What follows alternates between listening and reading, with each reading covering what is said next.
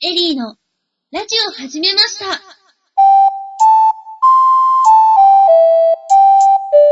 皆様こんにちは。第7回、エリーのラジオ始めました。メインパーソナリティのエリーです。モットーは思い立ったが吉日、大好きな牛乳をお供に、私はパーソナリティです。と胸を張って言えることを夢見て早何年皆様からお力をいただきながら、うさぎのようにぴょんぴょん飛躍できるよう頑張りたいと思いますので、よろしくお願いいたします。そして、エリーの師匠役、ヤマです。よろしくよお願ろいししくお願まいす。します。エリーのラジオを始めました。この番組は、すでにいくつものネットラジオでパーソナリティを務めていらっしゃるヤンマさんからのご指導をいただきながら、私、エリーが立派なパーソナリティとなっていくために、リスナーの皆さんと一緒に勉強していきたい。そんな番組です。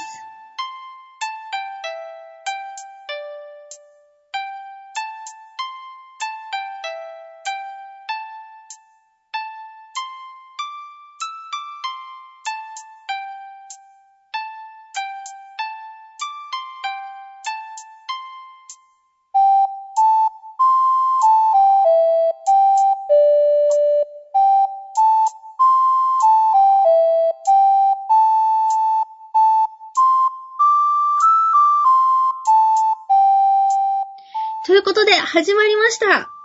とうとう第7回です。頑張って続いてるよね。はい。まさかラッキーセブンの7まで行くと思いませんでした。いや、あの、この原稿にもさ、こう、07回って書いてるしさ。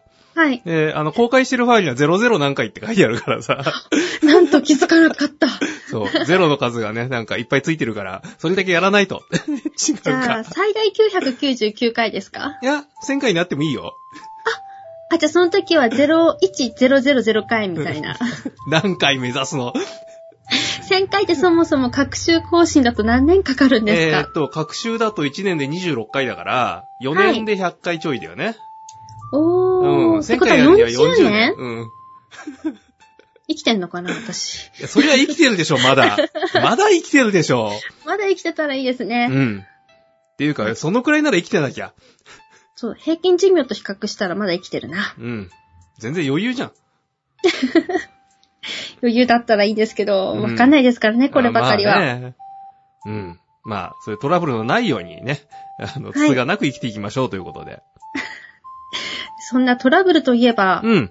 第5回でうん。音楽について話をしていただいたじゃないでうん、すしか。たね。うん。はい。で、音楽トラブルってやっぱり結構あったみたいうで、ん。いろんな人に、その、私、ラジオで音楽について勉強してきたんですって話をしたら、うん。えー、どんなのって聞かれて、うん。すっごい鼻高々にみんなに説明して回りました。おー。 まあね、なかなか細かいとこまでみんな知らないからね。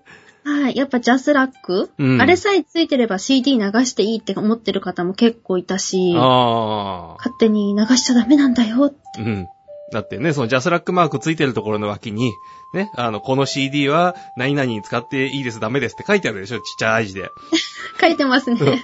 で、あの、公共放送なんえ乗っけて、あの、いいなのダメなのみたいな話とか、 ええそううん。で、その個人で楽しむのはいいけど、基本的には、それは乗っけちゃいけませんっていうことは書いてあるのね。はい。うんあと他にジャスラック乗ってないから、うん。勝手に使っていいんでしょって思ってる人もいたんですよ。ああ。ね、それはそれでちゃんと別に権利者がいるので、その人に聞きましょうというのがね。ええええうんなのあるわけでですけど第5回は結構重要だったのかなと、周りの反応を思っても。うん。ってことで、まだご覧になってない方は、うんご覧、うん。まだ聞いていただいてないお聞きの方は、方 はい。 ぜひ第5回、うん。私の中では一番ちょっと革新的な回だったので、うん聞いていただければと思いま。ですすね。ぜひぜひお聞きくださいということで。はい。 はい。で、今回なんですけど、はい。今までこう各回ごとにある程度のテーマを絞ってきたんですが、うん。先生、うん。第7回のネタが思い浮かびませんでした。ええー。 そりゃないでしょネタがないんです。う。うん。まあ、昔からね、こう、例えば毎週喋ってて、で、はい話題のいっぱい多い、ね、たくさん持ってる人でも、毎週喋っててどうだろうな。1年2年とか喋るとネタが尽きるって言われてんのよ。おー。うん。で、まあ、毎週だから、1年ではい50、う52、3回か。はい。で、2年でまあ100回ちょっとあるんだけど、そんだけやると、いくらネタがあるやつでも尽きるって言われてんだよ。 えー、あれ私まだ7回なのに。まあまあ、普通の人はそんなに多くないんだけど、引き出しってね。はいそ。うそう、あれ喋ろう、これ喋ろうっていうのは、本当にね、だからそのネタが豊富だって言われてる人でもそんだけしか持たないと。へーうん。でも世の中の喋ってる人たちって結構それ以上やってるでしょ。それこそヤマさんもそうですよね。うん。俺ももう何年 ?4 年、そろそろ5年に足突っ込んだぐらいやってるんだけど、それでもネタが尽きてない。うん。っていうか、その初めに思ってたネタはやっぱり尽きたね。おーうん。これとこれは喋れるだろうって言って始めて、やっぱり十数回で一回、はいうーんって思って、うん、尽きたなって思ったことはやっぱ10回ぐらいであったのよ。 10回ぐらいで。あ、でもそれでも今も続いてるということは、うんネタを生み出す方法を知ってるということですね。まあ、生み出すというか探し出すというか見つけてきて喋るというか。はいはい。今日は、うん。じゃあヤマ先生から、うん。ネタの探し方、うん生み出し方、うん見つけ方を聞くっていうので、うん。 ネタ見つけましたそれをネタにしたか。はい。はい。オッケーオッケそれを聞いてもいいでしょうか、先生。やっー。わかった。じゃあ今日はそのネタの探し方だよね。はいオッケー。じゃあそれで行きましょう。たーお願いしまはーい。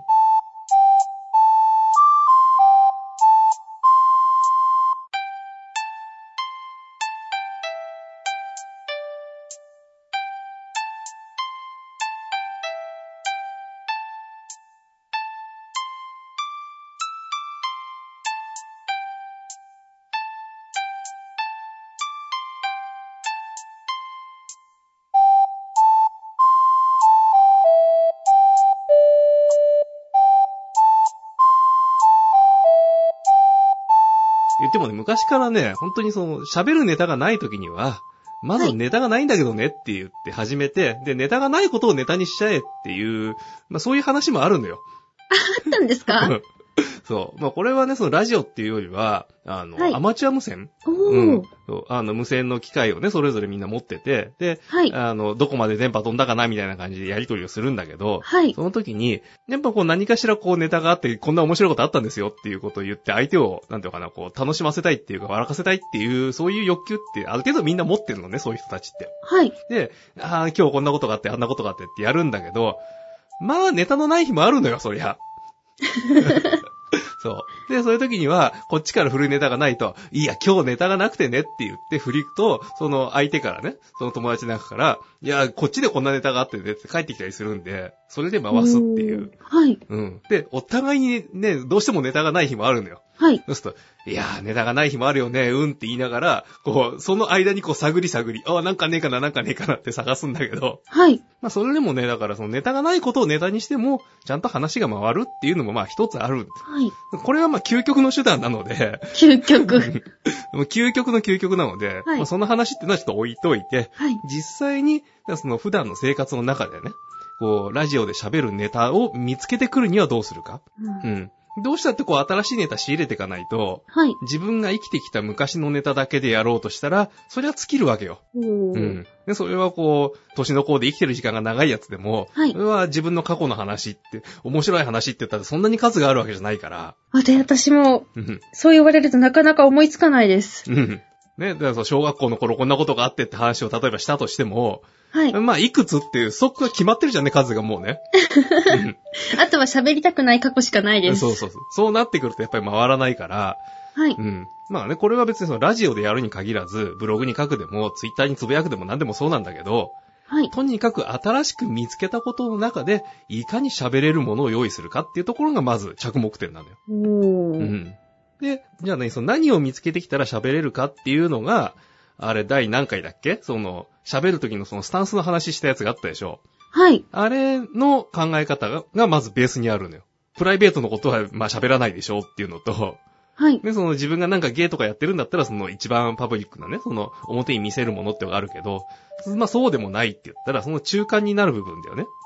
中う間ん。はい。いや、その普段の生活の中で、自分が要するにその公共の場にいる時っていうのかな。近くのコンビニ行って帰ってくるんじゃなくて、ちょっと服装を正してどっかに遊びに行った時みたいな、そういう時間をまず増やしていくのよ。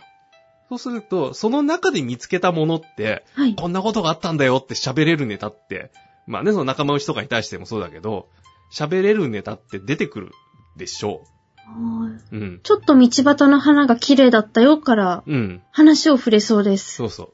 あの花何だったのかなとか。そう。一番近いとこだとそうだし。はいで。で、その、例えば近所のパン屋さんの何新作のパンがあって美味しかったでもいいわけだし。おー。うん。ね、どこそこでバーゲンで、こんなもの買ってきたんですよでもいいわけでしょ。はい。うん。で、いっぱいあるわけよ、そういう世の中 よ。っていうか、その生活してる中でね。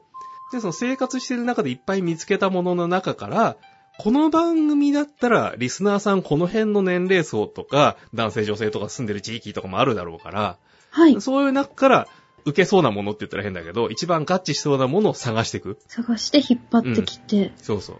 で、それをさらに盛り上げて、大きく膨らませて、で、まあ、なんとかな、まあ、あの、あることないことっていうとこまで行っちゃったら、ちょっと行き過ぎだけれども、まあ、どんどんこう盛り上げて膨らましていく。で、それがだから、初めにその一個のねネタでね、例えばその、まあ、そのさっきの話だったら、えーその近所で咲いてたお花がっていうんであれば、はい。そっから連想される次のことの話にも繋いでいくのよ。数珠つなぎに、うん。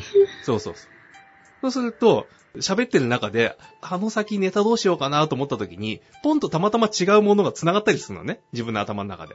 へー。ちょっとそれはまだ経験がないので、こう、なんとも言えないです。あー。そう、これはね、多分その、喋り続けてると出てくる感覚だと思うんだけど、はい。うん。こうね、だから、今のこのやりとりでもずっと話をしてる中で、もう何分 ?10 分ぐらい話してるじゃんね。はい。そうすると、その10分前に話をしたネタとかっていうのも、この番組の中にすでにあるわけじゃん。あります。ね、その音楽の話してました。はい。例えばそこに話を繋いじゃう。そのお花の話をしてたんだったら、その花に関係する音楽の話がね、みたいなところに行く。そう。例えばそのお花見てるときに、ちょっとこう、なんていうのかな、あの、自分で浮かんだ歌詞を、こう、ちょぼちょぼっとつぶやいてみて、ああ、なんか歌書けそうかなって思ったみたいな話をしてみるとかね。え、そんな風に繋いでいけるんですかそう。もうだから、本当にその時思ったこと何でも繋がるのよ。慣れてくると。うん。そう。だから、あの話とこの話繋がんないよなっていうことがまずあんまりなくて、大体どんな話でも繋がると思っちゃった方がいいのよ。え、どんな話でも繋がっちゃうってのはある意味名言ですね。うん。っていうかだって、あの、落語家さんとかね、あの、はい大喜利とかやる中でもあるんだけど、三大話ってあるんだよ。三大話、うん何ですかで、そのキーワードがまず3つ用意されてますと。はい。お題が3つ用意されてますと。で、このお題、全然関係ないものだったりするんだけど、これをはい全部登場させた小話。で、制限時間何分みたいなやつがあって、例えばあーそう5分で完結する話を作って、で、その場で喋る。はい。あの、シナリオライターさんとかだったらそこでこう書き出すんだけど、はい落語家さんたちってもうそれ喋るの商売だから、その場でまとめて喋るっていうね。そうすると、まあ、1個目のは話を出す前に、じゃあその前提はこういうところから歩い行きましょうみたいな。それこそ、ね、そう家から歩いて出てったらっていうところで、1個目のお題が花だったら、その道端にあった花がねってところに繋がるわけでしょはうい。ん。で、その後、あーその花見ながら、ちょっとこうね、その口笛とか吹きながら行ったら、パン屋さんがあって、そこのパン屋さんで美味しいパン見つけてねって話をして、パン屋さんの話行くとか、おー。まあね、その三大話の場合には、まあ、あの空想の世界なんだけれども、えでもえもうラジオで喋るときそにれは。を現実世界でも持ってきちゃうってことですね。そうそうそうそう。これって結構日頃から練習が必要だったりしますかうーん、あの、ネタを拾うところ、まずその、お題を拾うところだよね。これの、その目の付け方の練習っていうのがやっぱりまず重要で、はい。うん。で、見つけるときって、で、その、当然自分がリアルに、例えばその散歩してるでも、ドライブしてるでもいいんだけども、はいそういう中で、繋がって順番に見つかっていくじゃん。あのあるものを見つけて1時間後に、こんだけ移動したら次にこれが見つかりましたっていうのがあるでしょ。ああ、あります。そう言われるとわかる。そうそう。だからこの関係っていうのを、はい。あの、やっぱり頭の中にイメージしていく必要はあるんだけれども、はい。うん。で、その見つけた順番を覚えとくとか、で、その見つけた順番入れ替えてみたらなんか話面白くなるかなって言って考えると かね。そういうのはね、だんだん出てくるんだけど。うん。で、まずそのキーワードになるものの見つけ方と、で、そのキーワードがどういう流れで、どういう時間軸で出てきたのかみたいなそのつながりを、やっぱ頭の中に置いとく。はい。そうすると、そこから話を広げていくことができる。本当にこれはね、別にそのラジオやってるに限んなくて、普通に友達と話をしてる時とかでもそうなんだけど、はい。いろんな話、こう、ネタやりとりするわけじゃんね。はい。うん、どこそこでこんなことあってね、いや、それ面白かったね、こっちもあってね、みたいなことで、こう、ずっとやるわけでしょ。会話って。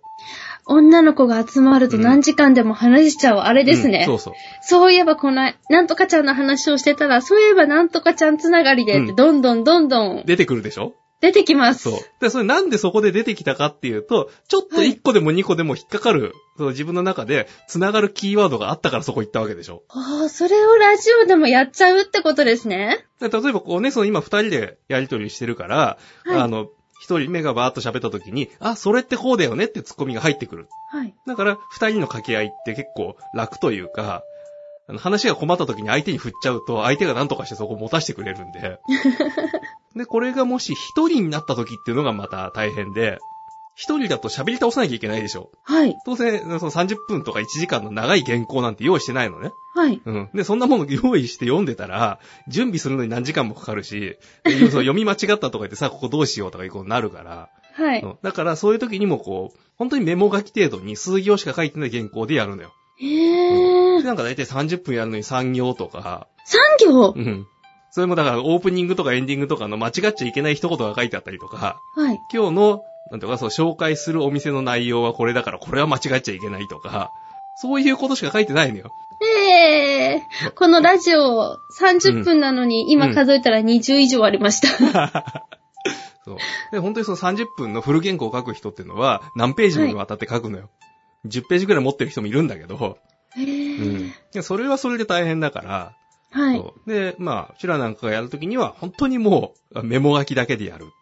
あとね、その進行で、あ何分ぐらい経ったらこれ、何分ぐらい経ったらこれって書いとくことはあるけど、はい。うん。基本的にはもう、極端な話、ろくなことは書いてないメモで喋り倒すってことやるんだよ。それって変な話、その、うん話す人以外の方が見た時ってわかるんですか、わかんないと思う。ああ、じゃあ。そう本当にそう、当人しかわかんないメモだと思うんだけど。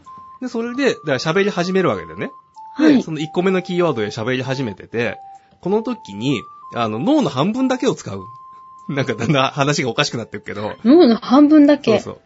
もしかしてもう半分では考えながらとかっていう。あの、もう半分ではそこの突っ込み考えてる。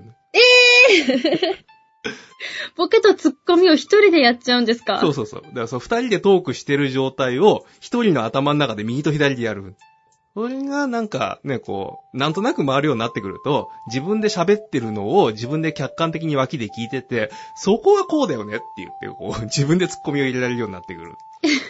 そうまあまあね、それは若干特殊かもしれないんだけども、でも一人でやろうとしたらそのくらいやらないと回らないので、はい。まあ普通の人は二人とか三人でやろうよっていうところがね、まあまずはあるんだけども。ええええうん。それで二人とかでやってる時に、その相手が乗りそうなキーワードを触れるようになったら、まあもう一段上級には行くんだけども、まあまずはその相手の喋ってることを拾って、自分の中の新しいキーワードをそこにぶつけて新しい話にしていくと。はい。うん。とりあえず私は、うん。多分は、最初、初めの、うん。一番最後にお話しいただいた、うん。相手が触れそうなキーワードとか、うんそういうのまだちょっとできないと思うので、うん。まずネタをうん。探して、そのネタをつなげる練習をしていきたいと思います。うん。でそこからで大丈夫ですか、だね、うん。だから、本当にね、その、まずそのネタ探してきて、そのネタで30分持たそうと思うとやっぱり大変だから、はい。まあ、まずは5分。 5分。はうんい。まずは5分。で、あの、この辺にあれがあってこれがあってっていう、なんていうか、こうまあ、レポート形式でもいいんで、はい本。当に、スタジオに繋がってる電話を持って、で、外からレポートしてるようなつもりで、まあ、実況してる意味でもいいんだけど、うん。はい。そうそう。で、あ今周りにこんなものが見えて、こんなものが見えて、あそこにこんな人がいますね、とか、いうのを、まずは、こう、なんていうか話を持たせる練習 ?5 分でも10分でもいいのでっていうか、まず5分から。まず5分から。はういん。。5分厳しいなと思ったら3分からでもいい から。そうまあ、まずはそれで、あの、話を持たせてみる一人で。はい。うん。で、それができるようになったら、その中で拾ったネタって、ああ、あれ見てよね、これ見てよね、それ見てよねっていう、こう、自分の目線が分かってくるでしょ。はい。うん。そうすると、その目線の先にあったものっていうのをネタとして持って帰って、後で並べて、番組のネタにしてみようってとこに行けるんで。おうーん。そう。で、これでね、その喋ることに限らず、本当にブログでもツイッターでも何でもそうなんで、はい。うん。その、自分からこう、なんていうかな、発信できるネタの探し方はっい。ていう意味で、それはまずやっぱそこが重要かな。うわん。かりました。うんもしかしうて、ん。よく、ちょっと話変わるかもしれないんですけど、うん芸人さんたちがうんネタ帳とか作ってるじゃないうん、ですか。作ってるね。うん。それってこのラジオとかにも応用ってできますかうん。基本的には同じこと。はい。うん。ただ、ネタの鮮度。鮮度。だその そのニュース性というか、これは今じゃなきゃ使えないよねとか、はい。うん。これは寝かせといてもしばらく経っても使えるよねとか、はい。うん。いうのがあるのよ。よく、まあ、昔からね、あの、CM ネタは風化しやすいって言われたりするんだけど、はい。あそう、テレビ見てて、あの CM 面白いと思って、そのネタを使って、なんかギャグやっても、結構 CM って変わるの早いから、はい。話通じなくなっちゃうのよね。うーうん。ん。で、あの、ニュース的なもの、あどこそこでこんなものがありましたっていうのも、やっぱり近い時期じゃないと、いまいち面白くないというか、だって秋になったり冬になったりしてっから夏祭りがねって言ったって、話わかんなくなっちゃうでしょはい。うんそれはちょっと古いかそも。うそう。で、それを、あえて、その時にね、その時期がずれてるところでやって、ネタになる。と、。はいうん。基本的にはやっぱその、発生した時期に近いものの方が合いますね、と。ただ、その、時期関係なくずっと持つネタっていうのも、まあ、中にはあったりするので、はい。あまり壊れないようなものとか、あの、いつでも使ってるようなものってあるので、例えばこうね、その喋りの話をしてるんであれば、この喋りの機材の、例えばマイクとかコンピューターとかの話をするんだったら、はい。別に、いつやったって変わんないって言ったらいいんだけど、あうん変なし、新しいものが出て、うん時代が変わらない限りう、んずっと使えますそようそうね。でその新製品レポートってやるなら別だけども、はい普段使ってるものがね、みたいなことであれば、それは、まあ、あんまり、何、その時期を気にしなくても大丈夫。うん難しい。そうそれはね、やっぱこうやってみてね、いや、この話今してもなって思う時が何回かあるから、それで、はいうん、あの、体で覚えていくと思うので、 まあそうしてこう、ネタ帳というかね、でそう、ここ1週間のネタ帳とか、ここ1ヶ月のネタ帳みたいな感じでまとめていくと、使えるかなっていうのはある。あとはね、その、来年用にこの時期のネタ帳を作っとこうとかいうのも、ものによってはできるので、はい。うん。ね、あの、ね、こう流行色がみたいなことやるんだったら毎年変わっちゃうからダメだけど、例えば春に、なんとかそのフルーツ狩りのところに行って、あの、イチゴがとか、なんか見てくるじゃんね。そしたら、それじなゃら来年あも。そうそう、来年あそこの話をネタにしてやろうと思ってネタ帳にメモっとくと、そうすると、はいその時期の頭にそこに行って、こうだったっていうネタを仕入れとけば、時期の後半でも喋れるでしょ。はい。うん。っていうような使い方をしていくのはある。うんなのでね、まあ、いろんなその、まあ、回し方次第というか、使い方次第っていうところはあるけれども、はうい。ん。あとは、その自分がどこに目をつけていたかっていうことを後から振り返るためには、まあ、ネタ帳っていうかね、そのメモ帳を書いといて、で、あ、こういう目のつけ方してると、次もそこで新しいものを見つけられるかなとか、いうのもあるので、まあ、その、うん、自分のスタンスを確認する意味では、結構使えるかな。わかりました。多分はいほとんどわかってないですけど、多分わかりました。うん。っていうか、あの、実践だからね、次からね。そう。そう今日のこのね、そのネタのあ探し方を使って、このね、第8回とか9回とかその辺はこう、ネタを実際に探してきてもらって、 わあはい。宿題付きで番組をやろうかなと 思ってますけれども。先生、これ以上は勘弁してくださ い。ねえ、宿題。うーまん、あねそういえば、そもそもね、うんたまあ私がこのラジオのうんものが、うん。ラジオを発信するにあたってのうん。心構えや基本知識をうん。学びつつみんなと勉強してこうじゃないですか。うん。うん。そもそもラジオの基礎知識や心構えが最近うん。ないんじゃないかと、あー、そこに行きましただかか。らうん。ネタを生み出せないんじゃないかなと思い始めたんですよ。あー、あの、心構えでね、ネタ生まれないからね。ただ、あの、なんていうかその、まあ、毎週番組を届けようとか、まあ、この番組の場合、各週だけれども、はい。うん、常に、何、その、遅れずに、こう、もうこの日のこの時間って言ったら、もうそこに合わせて番組を作っていこうっていう心構えを持ってれば、それに合わせて、例えばその一週間のうちに、じゃあネタを1個見つけてこよう、2個見つけてこようっていう気持ちになるので、はい。うん。そこがまあ、もしかしたら何その、心構えとネタの探し方のつながりっていう意味では、一個あるかもしれないよね。うんうん。そう。で、そこでちゃんとネタ探してこなきゃねっていうのがこう、どっかにあ ると、いや、今週ネタないんだよねって、現場に来てから考えることがないので、もう、あの、2日前とか3日前ぐらいに、あ、これをネタにしようって、あ、よかった、今週ネタ見つかったっていう感じで。はい。うん、それで準備ができるので、うんじゃあ次の収録までに、うんいろいろあちこち目を配らせて、ですね。ぜひぜひ。私は目を配らせるよりも他のラジオを聞いてみればいいんですかね。うんあ、それもありかもしんないよね。はい。うん。でその各ラジオそれぞれによって、まあ、でその番組の中でお題を募集して、リスナーから来たお題に答えるとかいうのをやるところもあるし、はい。ね、自分たちで探してきて、どこそこでこういうのがあったけどねっていうネタをやるところもあるし、それはそれぞれね、いろんな番組のスタンスがあるので、まあ、まあ聞いてみた方が面白いかもしれない、まずはね。わかりました。うん。そういえばこの番組って、うん。そういうリスナーさんからのうんお題で回答とかないじゃないですか。ああ、今のところまでやってないね。はい。うん。いずれ私がこれ、うん。そもそも今回のエリーのラジオを始めました。基本知識をつけたら、うん。エリーのラジオとかに変える予定なので、うん。その時にやってみたいです。うん。ってことまあは、それに向けてネタを集めとくのもありですうね。ん、そうだね。っていうかもう、あの、今こんだけこういう話しちゃったから、この番組用のラジオのね、そのラ、ラジオ用の宛先を作っといて、そこにみんなでメール送ってもらいましょ助かります、う。うん。ということで、えー、っと、エリーのラジオ始めましたなんで、じゃあ、あの、エリーラジオアットマークスタジオ ATCDOJP というサイト、あ、じゃないや、メールアドレスを作っておきますので、えー、そんなのすぐ作れるんですか、うん、すぐ作れますよ。っていうか、今この番組喋ってる間に作っておきますので、かっこいい、はいということで、えーこの番組へメールを、えー送ってみたいという方ね、あの、エリーちゃんに、そのネタを提供して、そまあ、それで、あの、喋って、あの、一回の番組を回してほしいとかね。まあ、無茶ぶりでも何でも構いませんので、えーでぜひ、あの、このね、な今作ったアドレスではありますけれども、エリーラジオアットマーク、スタジオ EAT.co.jp、eriradio アットマーク、studio-yeti.co.jp こちらまでぜひお願いをします。よろしくお願いします。すみません。はっきり言います。はい。今の話は打ち合わせにもなく、ないです私、本当にびっくりしております。うん。その場で決めました。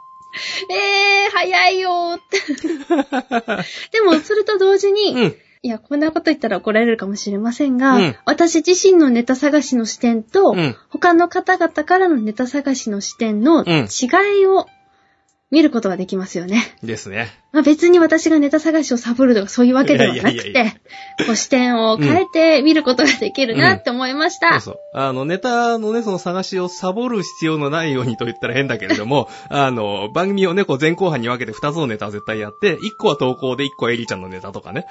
もう逃げらんないようにしていくのでなんだ。そんな一 番。まあでもこれで正直、うん。うん。これも本当に多分ラジオ聞いてて、うん。そういえばこの話触れてないけど、うんラジオ作るにあたってここってどうなのって意見とか、うん。あった場合はぜひおうん待ちしております。だよね。やっそたーう。もうリスナーさんが聞きたいことも含めて喋っていますので。はい。はい。まあ、どんどんラジオが進化していく。うんちょっと嬉しい です。だんだん出来上がっていくっても面白いよね、こうやってね。はい。うんあと何があるんだろじゃあまだいっぱいあるから。まだまだいっぱいあるから。う。じゃあこの、まだまだいっぱいあるのを他のラジオさんを聞いて、うん拾ってきて、うんどんどんこのラジオ活性化していけたらいいな。ですね。うん。まはあい。ちょっと私のラジオの目標点が見えたんじゃないですか、これ。うん。ですね。ということで、 ね、あの、エリラジオアットマーク、スタジオ -at.co.jp まで、ぜひぜひ皆さんメールを送ってください。お待ちしております。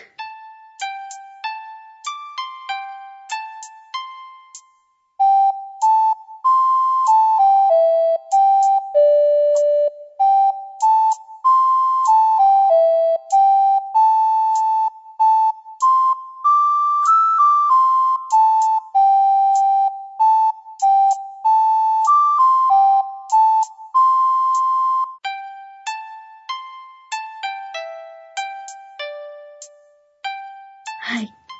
いろいろお話、ネタ帳からまさかそんなネタに広がると思わなかったので、うんびっくりしました。はい。ちょっともうちょっと話を聞きたいところもあるんですが、うん。